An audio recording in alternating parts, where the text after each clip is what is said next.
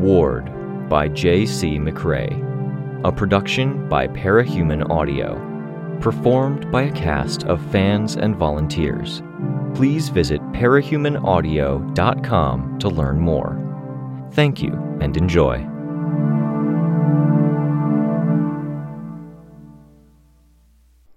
Flare. Interlude 2. Long coat, long hair, just got through the door, has a gun, Crystal Clear said, thumb on the button of his walkie talkie. The reply from the officers was almost impossible to make out. The status quo in quiet periods was for there to be two thinkers on duty at all times. They were meant to be in communication and watching each other's backs, and they were meant to be cooperating with the officers stationed at the portal. During the quieter times, it would have been less than perfect for his partner to be in the midst of the crowd, where it took effort for Crystal Clear to keep track of him and watch the man's back. Relay, one of his new teammates. It wasn't a quiet period, as one of the day's bigger trains had just arrived. There were supposed to be four people on duty, one shift nearly over, another just beginning, for twice the number of eyes and powers on the scene. Yes, it could have been an accident that the other two had yet to arrive, but accidents and coincidences could just have easily been contrivances at the hands of masterminds. The radio's acting up didn't help matters. Off the gun, good cat. The voice on the other side of the walkie talkie reported, the static cutting off the very beginning and the ending. Sure enough, the officers had the woman in the coat. One of the officers had the gun now. Red jacket, jeans, pointed boots, group of three, Relay communicated. Words and ideas conveyed without being spoken. Not telepathy, not sound, but impressions. Crystal Clear's vision didn't give him color that wasn't the blurring around the white outlines that defined everything. Red jacket meant nothing to him. But he could see the crowd, seeing everyone at once, and he could check the shoes. It took some focus to narrow things down, to look for the pointed shoes, to observe for another few moments to see who was grouped up. Three people, all about the same age, all men. Their heads radiated with distortions. Their focus not on anything in particular. He saw what they were dwelling on as a series of fractures, distorted angles, and breaks that surrounded them, these things suggested things about what was going on in their heads that were more limited to the moment, covering stresses in every sense of the word. Stress as an emotional upset, stressing the importance of something, stress as intention and wear. He was glad he could use the landline for this. The little room was separated from the portal and train platforms by two walls, one with a one way pane of glass set in it. The third wall was open, so he was free to step outside and be in the thick of things within seconds, without having to worry about doors or counters. Beside him was a phone and a computer he hadn't bothered to fiddle with. He couldn't see the contents of the screen without pulling a crystal from his face. He hit the button for channel 1 on the phone, then picked up. Relay reports there's three people incoming. He's got a low level bad feeling about them. They seem stressed to me. Not an imminent threat. You might want to pull them out of line and have a chat. One in the lead has a red jacket, pointed shoes. I'll give you more information on their positions once they're settled in line. Got it. Thank you, Crystal Clear. Let us know if you need anyone to sit in, he said. Will do. He was aware as heads throughout the crowd turned, their focus shifting to relay, to the train, to the officers. For most, the light around them refracted into kaleidoscopic structures, cone or beak shaped, pointed this way and that. At the ends farthest from the points of focus, the open ends of the cones splayed out into nimbuses, auras, and fractures.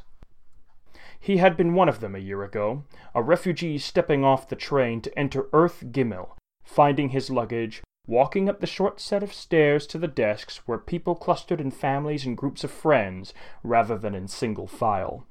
They would be interviewed, they would be given temporary identification, and they would get their packages with information and resources. Unlike many of them, he had waited nearly six months for access because he'd been open about the fact he had powers.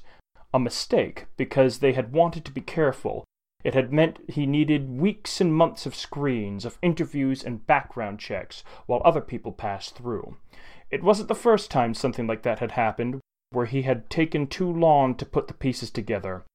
All thinkers had their weaknesses and catches, all powers probably, but thinkers were what he was most familiar with, and thinkers almost always had their issues with the mind. The problems of the mind were difficult to identify and fix because they were so invisible, and the tools for diagnosis were often what part of what was broken or altered.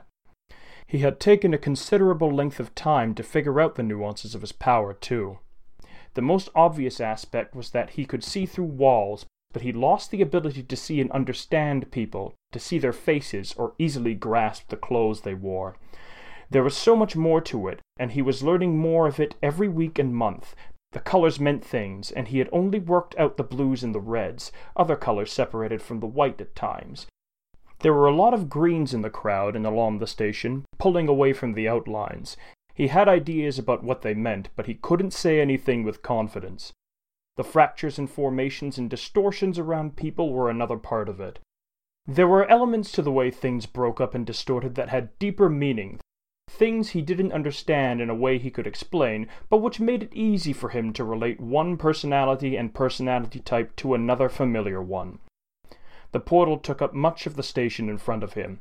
His multifaceted senses covered the tract of Gimel surrounding the portal and the areas of Bet on the far side. His view encompassed the surroundings on the other side, the people, the terrain, and the different colors that bled out from the sharper white outlines. You're in the weeds, Relay communicated. Crystal Clear lifted his walkie talkie to his mouth. Weeds? Not entirely with us. Lost or in a bit of a daze. Crystal Clear looked out beyond the portal. At the people amassed around it, human shaped outlines with the outlines of clothes blur smearing around the white lines, their heads replaced with fractured, kaleidoscopic messes. A large group were in eerie unison, singing together possibly, or chanting. Yeah, he replied, one more word for what others would perceive as a one sided conversation. It was his perpetual reality, to be mundane or to be lost. The knowledge out of his reach, there if he could find out how to reach for it or connect it. He focused more on the crowd. His difficulty wasn't in tracking everyone so much as it was finding the right angles. He didn't have eyes with his power deployed like this, and he wasn't limited to one point of view. He set about making sure he could investigate everyone and their carry on baggage without anyone being hidden with their outline closely matching someone they were standing in front of or behind. He didn't move his head as he looked back, up the stairs, and out at the loosely organized lines of people. The trio had joined the line. He used the phone.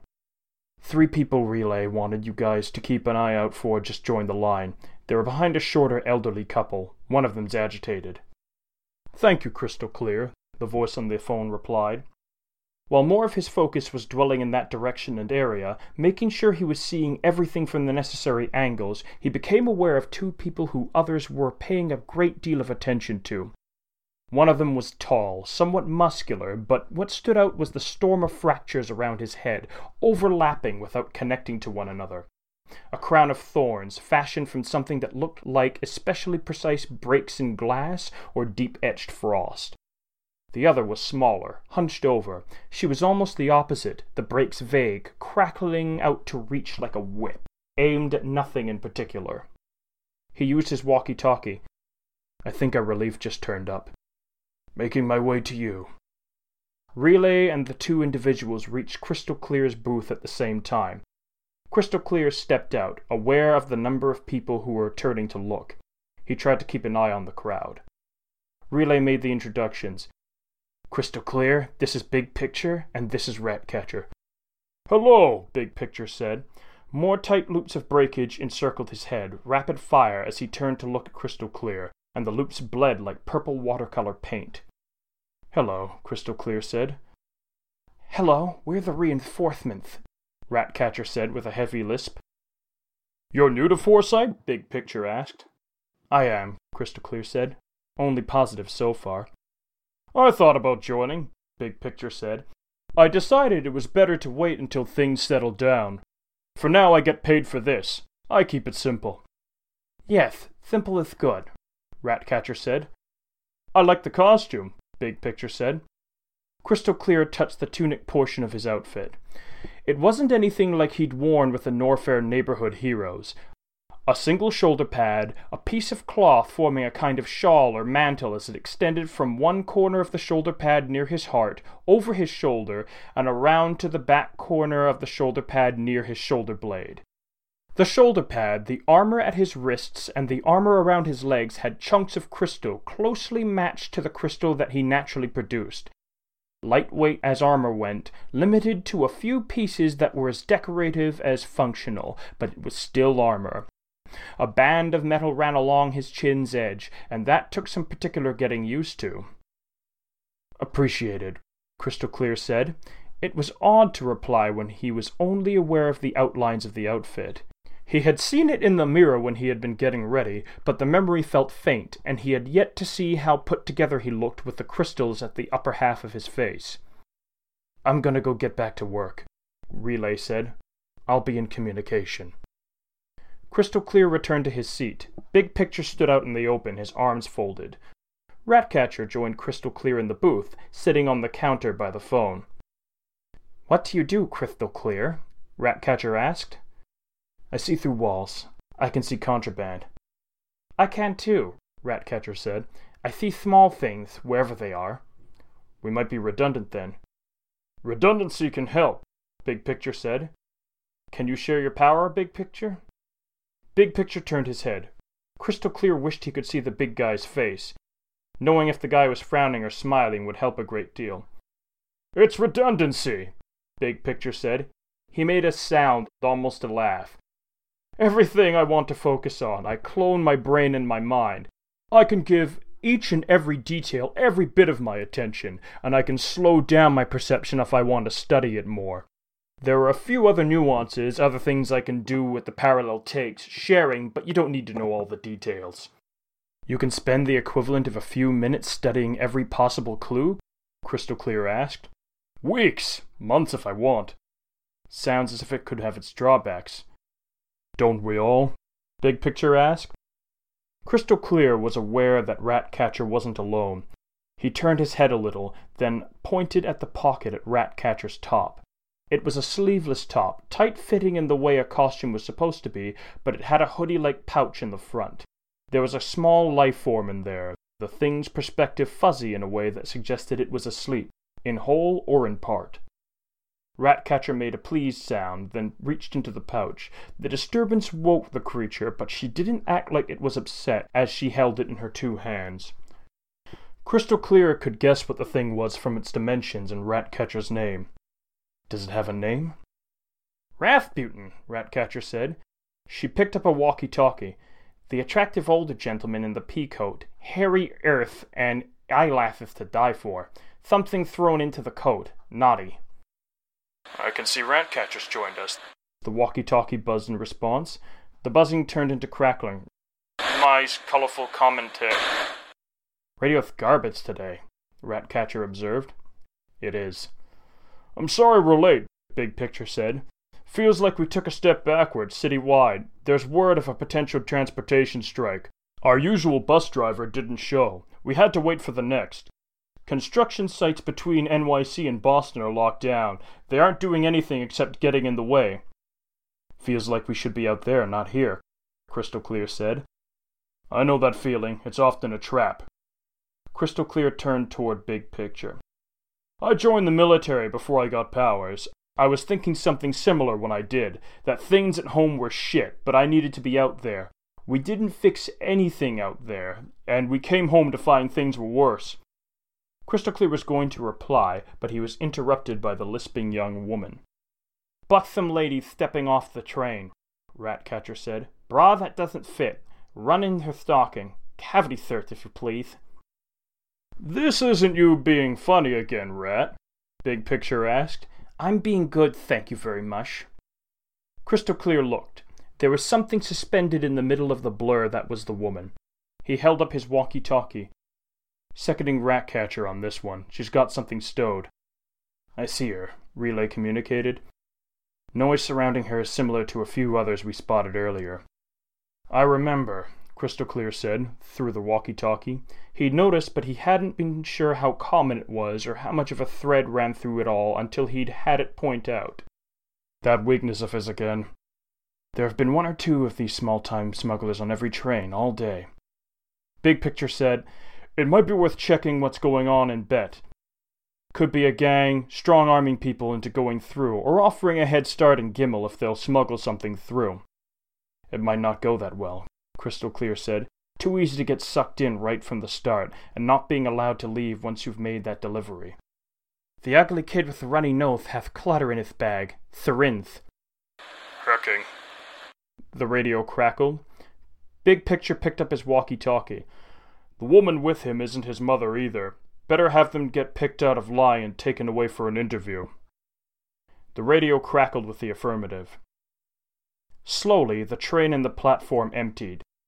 They kept an eye out for the drugs, for the violence, for the people who were especially angry or scared. One of the train cars remained filled. Crystal Clear looked through and saw the people within sitting calm, not reaching for their things. What's the status of car 5? he asked.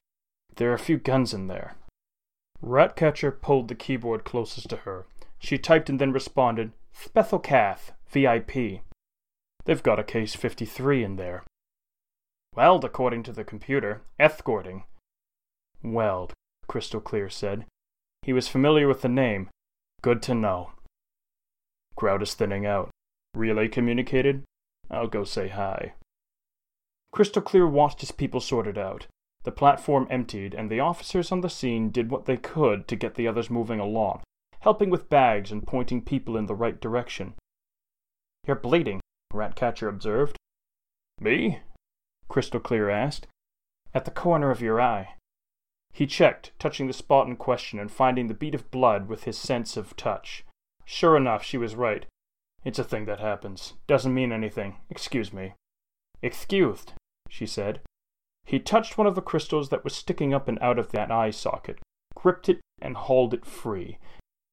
He could feel the glass head slide against the inside of his eyelid, the root of it hauling free of the floor of his eye socket, and he could feel the fluids inside his eyes stir. You just made it worth, she said.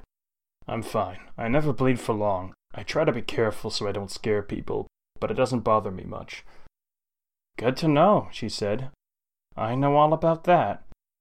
He pulled it free, a foot long block of crystal, and laid it carefully down on the counter. He blinked a few times with his one eye, noticed that Ratcatcher had taken off her mask, grey furred and full faced, and decided to keep his gaze averted, for privacy's sake, and because looking at her would let her see his face. He concentrated, and he produced another chunk of glass, feeling it stab from the underside of his eye and out, sliding through everything in the way without doing real damage. He was careful to shape it in his mind so there wouldn't be any sharp edges resting against his eyelid or brow. He turned to face Ratcatcher's way. How do I look? Symmetrical? Yes. Thank you, he said. Thank you, she said, with emphasis on the you. Why? Not many people look me in the face when my mask is off and keep from flinching, she said. Crystal Clear's response was cut short. Weld wants us, Relay said. Diplomatic thing. Weld is asking for me, Crystal Clear said. Good luck, guys. We'll get to know each other, I'm sure, Big Picture said. Good luck, Ratcatcher said. Relay was already coordinating the officers. The path that led from the platform to the intake center was being closed off, a metal shutter door sliding closed. Another set of doors were being unlocked and opened. VIPs indeed, it seemed, from what Crystal Clear could see. They were only human. Crystal Clear approached the train car, standing beside Relay. Weld and Narwhal were standing nearby. Narwhal looked rather spectacular to Crystal Clear's vision, given the emphasis on outlines and her having dressed up in very small outlined objects. Look after them, she said. I'll see the way is clear. Got it, Weld said.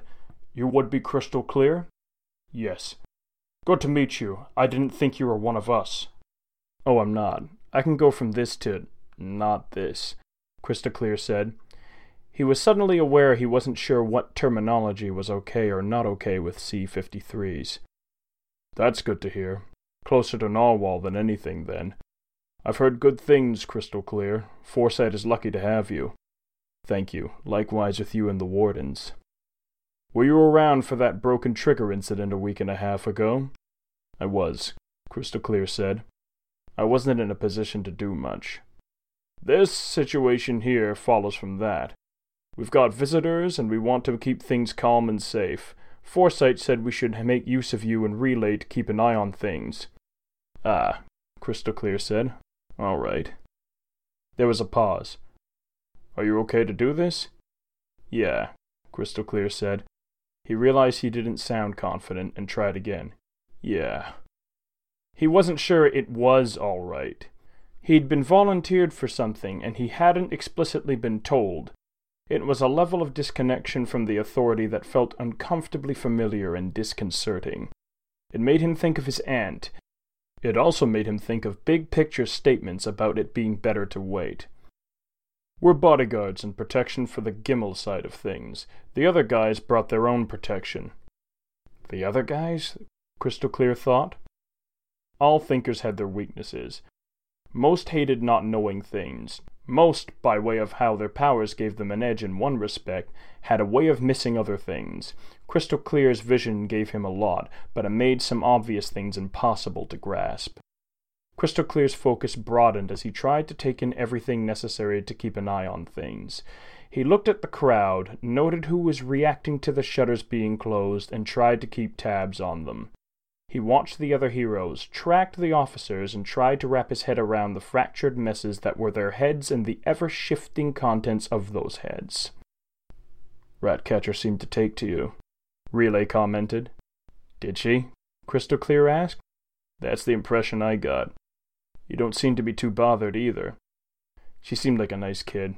Weird, but good. Relay made a small sound. Don't, uh, say that around her. She's older than you.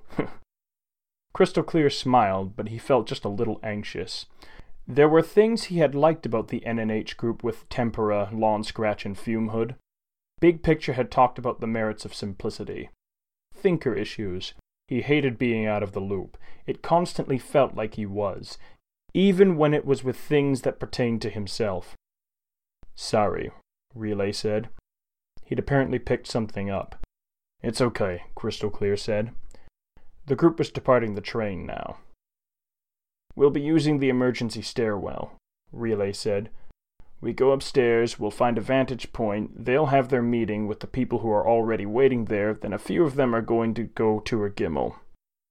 Things are out of our hands once they do, they've been warned about that.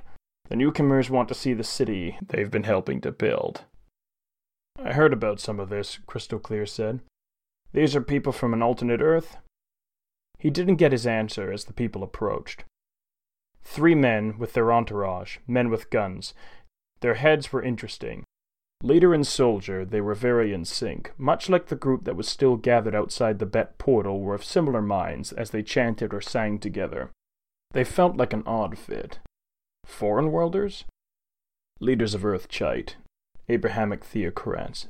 They're our guests. Hear about the people of theirs who died in the Broken Trigger incident a serious subject. Crystal Clear was aware of a few other things that had come up in regard to the group until the broken trigger had consumed everyone's attention. The discussions in the late night media had been derailed by the deaths of the 92 individuals caught by the broken trigger. If you'll follow us, Weld said. They walked up the stairs with Weld in front and Relay and Crystal Clear toward the rear. The armed guard trailed even further behind, with one waiting at the base of the stairwell. They had a bit of distance to walk to reach the room at the top. It looked like a ballroom, with fancy curtains, a lacquered floor, and lots of empty space. A table was set to one side, and there were curtains closed that didn't stop the light from passing through. Shears, possibly, to obscure the view of the world outside, or perhaps more importantly, to obscure those on the outside from seeing those within. People were seated at the table already, paperwork around them. The one closest to the door was a serious looking woman, slender, in a blouse and a skirt that highlighted how narrow she was, the belt of her skirt cinched at the waist, emphasizing her figure. She had a lot of anxiety that the refugees departing the train had had, but she didn't show it in how she sat or how she moved as she stood to greet the men. Sierra Kiley, Relay communicated, board member of Rock Bay Reconstruction Group. That's one of the biggest construction firms with its roots in Brockton Bay. She's a candidate for mayor of the megalopolis, but she's not expected to win. Foresight thinks she has her hat in the ring for other reasons. Access, possibly. We know she has ties to organized crime, if you couldn't guess from her background in Brockton Bay. She doesn't necessarily know we know. Next were a couple, male and female. She wore a nice suit dress. He wore a dress shirt, slacks, and carried the paperwork. Their focus was sharp. They clearly worked well together from how well they coordinated. As with Big Picture, there was something else going on with the man's perceptions. He wasn't a cone, his perceptions were covering a lot of ground, and his fractures were very different from the norm. They were closer to being etches. Jean Wynne and her assistant, CEO of Mortari, second of the large construction groups. Jean might be too. She's a more serious candidate for mayor. She and a lot of others think she'll win. Crystal Clear was bothered that he was getting filled in on things he already had knowledge of, but felt disconnected in other things. He'd known about Jean, she had recently put up her proposals online for how she wanted and expected to run things if she won. The person who won mayorship of Gimel, if they weren't killed in an uprising, would likely go on to be leader of Gimel as a whole. We suspect the assistant is a parahuman. He was, Crystal Clear knew. He resolved to communicate that when he could. Others were named and identified by relay, Mr. Neves, another prospective mayor, though he didn't have the footing the others did, his chances were better than Miss Kiley's. Mr. Buckner was at the forefront of the burgeoning media enterprise in Gimel, bringing television to the masses. Stay put and stay quiet. The voice wasn't relays, but it was easy to imagine as relays with it being so vivid. Crystal Clear had a confused and fractured memory of his early childhood. The woman he remembered growing up with was not the woman he'd spent his late childhood and adolescence with. His aunt had explained the situation for him, saying his mother hadn't been well, he'd been taken away from her for his safety. She had said a lot of things over the years. He believed most, and because other things had occupied his attention, he hadn't given the remainder enough focus. Normally, trigger events emphasizing isolation, loss, cut ties, and betrayal tended to lead to master powers, or rather, master powers tended to go to people who were going to deal with those situations. Any attachment he had felt to his aunt had faded over the years, long before he had triggered. She hadn't cared. So long as he behaved and didn't cause a fuss, she had been happy not to have to devote much attention to him. There was nothing lost, so that aspect of things hadn't factored in. So naturally, he had avoided causing a fuss. It had only been later that their fragile reality had come crashing down around them. The police were closing in on him. He was no longer young, and where a young, clean cut white boy had flown under the radar, a teenaged white boy with pimples hadn't. It had turned out that his aunt wasn't his aunt at all. Her only relation to him was that she had stolen him from his real mother. The questions had come, hours of interrogation, his lawyers guiding him. Hadn't he put the pieces together? Hadn't he seen? Why hadn't he asked more questions? he hadn't looked at what he was delivering to Holmes even once in the past few years? No, he'd said. No, he'd never looked. He had never really considered. He had only wanted to exist. The police had been upset, angry, hostile. His lawyer had been frustrated because anything, anything at all could have led to a plea deal or him getting off free. His aunt and her boyfriend were upset because they blamed him for their being arrested and they had used a proxy to threaten him. He had been sufficiently scared and lost to Trigger. Now he stood guard. He was trying to exist, to do what good he could, and he wanted to pay a little more attention than he once had, even as his power made that very easy on the surface and very difficult when it came to the deeper analysis. The initial introductions were wrapping up. The theocrats of Cheit were saying a brief prayer, heads bowed. People settled into their seats, empty seats between groups serving as a kind of separation. War. One word. It had been said by the lead theocrat. No preamble, and it was enough to be followed by silence. I say it not because I believe in it or want it, he went on, but because the people at home wanted me to convey it. We've had a strong working relationship thus far, Jean said. We have, the theocrat said. Forgive me, Neve said. I'm lost. It came up before, but things got in the way. What exactly is the working relationship? Jean explained. Cheit has graciously provided Earth Gimel with supplies for reconstruction. They supplied us with food and other things that enabled us to weather the first winter, a hard season. I remember, Neve said. I know this much, but what exactly did Cheit get in the bargain? Goodwill, the theocrat said. Goodwill? Neves asked. We have an awful lot of very awful people at our disposal, to put things lightly, Kiley said. We don't really think anyone wants actual war, do we? As I was instructed, I brought it up, the theocrat said. It is officially on the table. Crystal Clear was still, listening. He didn't miss the glance that Weld and Narwhal shared. Neither of them budged an inch. Goodwill is a matter of faith, Jean said. The understanding was that they would share their excess out of the goodness of their hearts. We, in turn, would manage our own.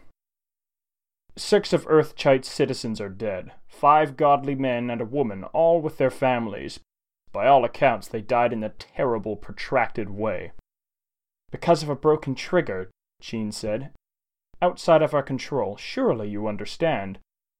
These triggers, as we understand it, are the result of strife and upset, your people were upset with how Mortari and RBR have handled your subordinate. Crystal Clear watched carefully, his eyes on all of the people present, on the nearby rooftops and on the area below, to make sure nobody was attempting entry. Jean and the theocrat seemed to be the ones in control over this conversation. Jean had a parahuman with her, and the parahuman was studying the room, but nothing suggested he was communicating with his superior.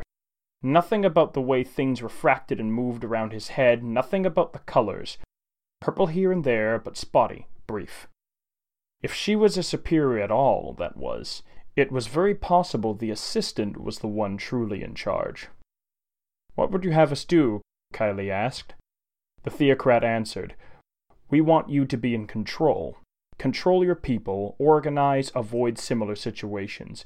We are happy to be generous to our less fortunate neighbors, but we cannot have your troubles become our troubles. We're working on that, Kiley said. Are you married, Miss Kiley? the theocrat asked. I don't see how that's relevant. That would be a no, then. I prefer to work with married individuals, like Mrs. Wynne here. They understand the difficulties of a long term relationship and the compromises and deeper knowledge it takes to make things work. I wouldn't be where I am if I wasn't competent. Trust me, Mr. Aguirre, I've earned my place. So I've heard, the theocrat answered. His tone was such that it was cutting a response as an outright denial or dismissal. Mrs. Wynne, you're prepared to organize and control things? We've already taken steps. You'll see measurable change in the coming weeks. Good. Miss Kiley, you're welcome to prove me wrong in my judgment about you. A lot depends on this. We are happy to keep supplying you with everything you could need. We believe in generosity, but it's contingent on your successes. We know which pies each of you have your fingers in. If one of you succeed, we'll gladly back you. If both succeed, we'll back you both. If others step up and prove themselves, we'll back them provided we do well enough at making the most of what you provide. Please don't disappoint, the theocrat said. He placed his hand on the paperwork in front of him. You know what's on the table. Miss Kiley said, I don't think I'm in your good books, Mr. Aguirre. I think I don't lower myself any further in your eyes by saying this. What you say or don't say has little to do with what I feel about you, Miss Kiley. I believe in deeds. You do not want a war with Gimel. We have so very little to lose, and I can tell you I know this very well. We have some very awful people at our disposal. You can threaten bombs and armies. We can threaten nightmares come to life and life turn to nightmares. I believe you, Aguirre said. I know the kinds of people you interact with, Miss Kiley. Part of the reason I'm here is that I've worked directly with some individuals in the situations of that breed who appeared in Cheit. I wish I could say with confidence that I could make the people I report to believe the same. They would need to see it with their own eyes, and by then it would be too late. That's possible, Kiley said. I've laid out what the people in charge believe. I can report your feelings on this and come back another day, but I don't think this is liable to change. We want security, you want supply. Succinctly put, Jean said. Tell me what you would need if we were to extend good faith and renew supply for your construction. Construction is stalled, transportation is stalling, crime is surging, Neve said. Which are things we'll get a handle on, Jean said tersely. Yes, please, let's talk supply. Concrete, lumber, and food to start with. Let me see. Paperwork, papers. Thank you, Charles. The discussion continued. Crystal Clear held his tongue, but he could see the way the constructions around the other parahumans' heads were operating, the cracks that were forming and gathering, and the bleeding of the colors. Blue green tints for many.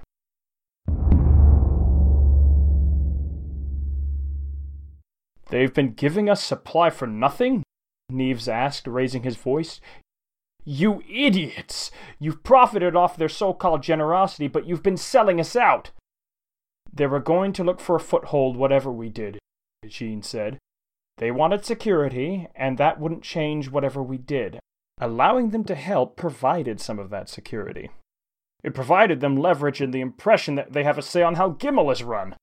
They do have a say. They're our neighbors, and they outnumber us, Kiley said. She sounded tired. The theocrats had departed. The people had changed seats to sit closer together. Jackets had been removed and hung on the backs of chairs, waters and coffees obtained. The discussion continued on a different front. A scattered small group of people trying to find a way forward against a very large united group. The argument continued, heated, terse. Standing around the edges of the room, the parahumans exchanged looks, then walked over to where the coffee and water was being supplied. What do you think? Weld asked. Narwhal stood beside him. Jean has been in contact with Cheit for a long time, Relay said. Since Gold Morning? Her assistant is parahuman, Crystal Clear said. Something about the way his head is put together. Thinker. They may have been communicating, maybe not. Kiley was communicating with people throughout. Earpiece, Relay said. You didn't see? Heads and surrounding objects get murky, Crystal Clear said, his voice quiet. We ask you two here for a reason, Narwhal said. You have strong backgrounds, and people see you as trustworthy. Foresight is taking on a role as the warden's adjunct, Weld said. A discreet role. You want us to be your watchdogs, Crystal Clear said.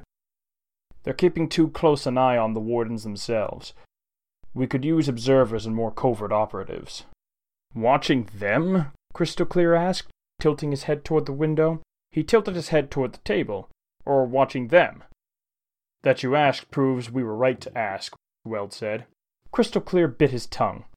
His instinct was to say Weld was wrong, that he was the wrong person. He missed critical things by a consequence of his power being what it was. He joined the NNH to change things, to be a real piece in something greater rather than a cog in the machine, and that had fallen to pieces. But by saying all of that, he would be relegating himself to big picture, small picture view of the world, subsisting, looking after refugees, doing small things instead of what he'd hoped to do with the NNH.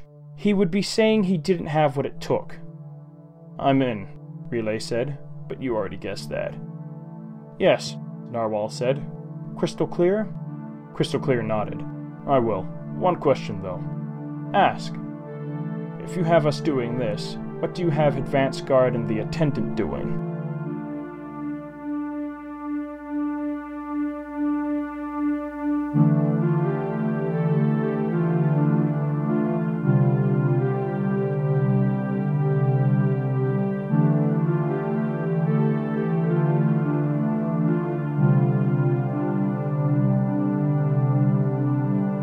This was a production of Ward by Parahuman Audio.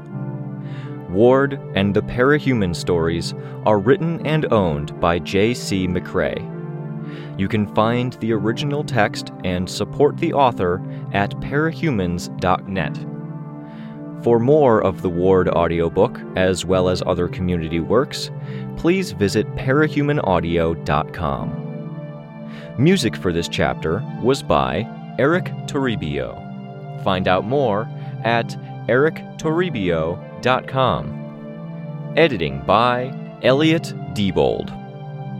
Narration by Traderman. Find more of their work at our website. Thank you for listening.